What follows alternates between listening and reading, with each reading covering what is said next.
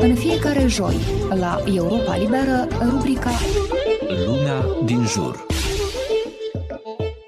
Pandemia de covid nouăsprezece a oferit mai multe lecții omenirii, unele mai dure, altele cu impact pe termen lung. Dorința de a-l ajuta pe cel de alături este probabil una dintre cele mai valoroase trăsături despre care s-a vorbit constant în ultimul an. Ne amintim bună oară de campania Împreună pentru voi de la începutul pandemiei, dedicată personalului medical din prima linie. Prin intermediul acesteia s-au adunat aproape cinci milioane de lei. La campanie au contribuit mai ales financiar, peste două mii de cetățeni. Pentru că pandemia a afectat inclusiv veniturile moldovenilor stabiliți în afara țării, tot mai mulți s-au întrebat dacă nu cumva va scădea dorința diasporei de a le oferi sprijin celor de acasă. Dimpotrivă, spune Viorica Țâmbalar, stabilită la Paris și fondatoarea Asociației Obștești Help.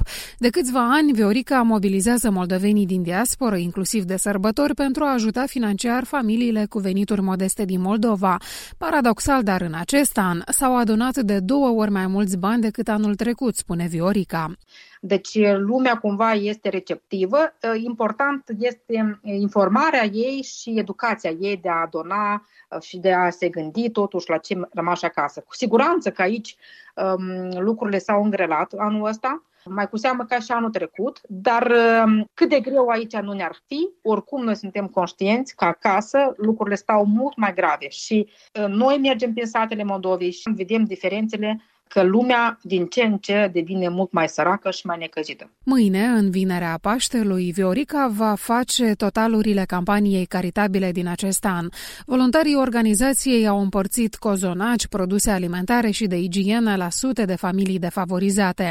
Cum a colectat banii necesari? Organizând un târg de caritate la Paris, în patiseria deținută de o moldoveancă, unde am expus la vitrină mai multe produse moldovenești tradiționale, cum ar fi plăcinte, sarmale, prăjituri. De o parte din bani am procurat produse alimentare de aici, din Franța, care au fost ambalate în cutii și trimise uh, cu o rutieră care face naveta Paris-Chișinău, care și este suportul nostru de fiecare dată, plus la toate din campaniile precedente am văzut că copiii visează la biciclete și am implicat la fel diaspora, dar mai mult companiile de construcție deținute de către moldoveni și am colectat bani și am procurat cincisprezece biciclete frumoase care tot în aceste zile sunt dăruite cu toată dragostea prin satele Republicii Moldova. Masa bucuriei a misiunii sociale Diaconia este cea mai longevivă campanie de solidaritate socială din Republica Moldova.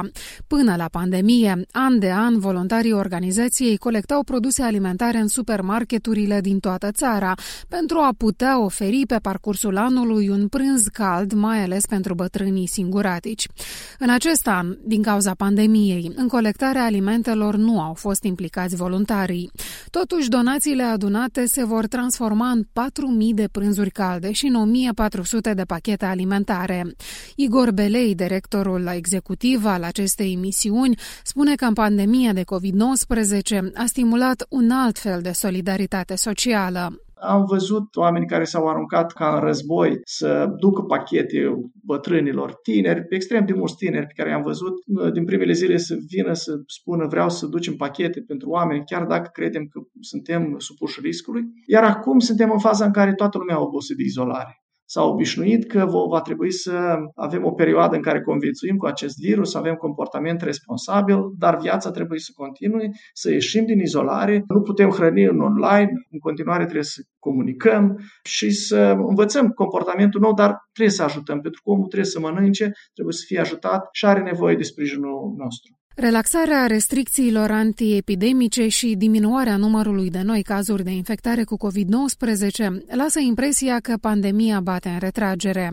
O percepție greșită atrag atenția experții ai Fondului ONU pentru Populație. Și asta pentru că, în realitate, familiile cu venituri modeste sau vârstnicii au nevoie de ajutor poate chiar mai mult decât la începutul pandemiei, când entuziasmul era mai mare.